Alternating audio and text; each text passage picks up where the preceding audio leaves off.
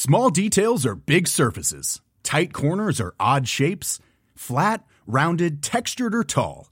Whatever your next project, there's a spray paint pattern that's just right. Because Rust-Oleum's new Custom Spray 5-in-1 gives you control with 5 different spray patterns. So you can tackle nooks, crannies, edges, and curves without worrying about drips, runs, uneven coverage, or anything else. Custom Spray 5-in-1. Only from Rust-Oleum. This is the Times Evening Briefing on Wednesday, the 7th of June. Prince Harry's finished giving evidence in the High Court in London at his phone hacking case against Mirror Group newspapers. He's accused the publisher of using illegal methods to gather information for stories, including phone hacking, which they deny. "I want this to end the abuse of me and Meghan," he told the court.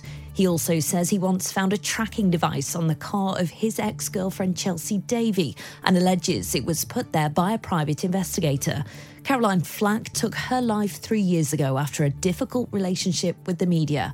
Her mum, Christine Flack, told Times Radio she sympathises with Harry. Carrie even used to ask us, she used to say, "Mum, you didn't say anything, did you?" I said, "No, you know," and all her friends, they must have said something. You know, but that wasn't the case.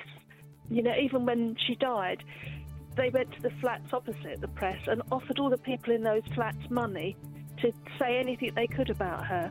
It's just awful. The biggest ecological disaster since Chernobyl. That's how an editor at Kiev Post has described an attack on a dam in southern Ukraine. Despite this, Stu Shlotsky told Times Radio everyone in Ukraine remains defiant. "Everyone's horrified by what the Russians did, but nobody is surprised. This is what they've done historically. Scorched earth policy goes back to prehistory in this part of the world. So nobody's surprised, everyone's defiant, and it just makes people more determined to kick the Russians out as quickly as possible." 42,000 people remain at risk from flooding and hundreds of thousands are without access to drinking water. Germany and Ukraine blame Russia for the attack, which they deny. The first heat health alert of the year has been issued for parts of England as temperatures soar this weekend. 6 regions are included from 9 a.m. on Friday to 9 a.m. on Monday, with temperatures potentially hitting 30 degrees Celsius.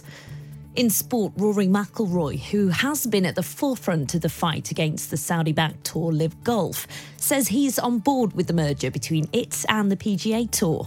It follows 2 years of legal battles between the parties. McIlroy, a full-time major winner, turned down huge money to defect and spoke publicly against it from a sporting and political standpoint. Today, though, after the PIF's huge cash injection to get a seat at the top table, McIlroy gave a warmer response than anticipated. "Ultimately, when I try to remove myself from the situation and I look at the bigger picture and I look at 10 years down the line, you know, I think ultimately this is going to be good for the game of professional golf. It unifies it and it secures its financial future."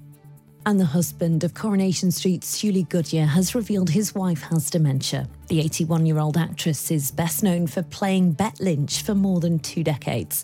She left Weatherfield in 1995 and was awarded an MBE for her services to television and drama the year after. And you can hear all these stories throughout the day on Times Radio.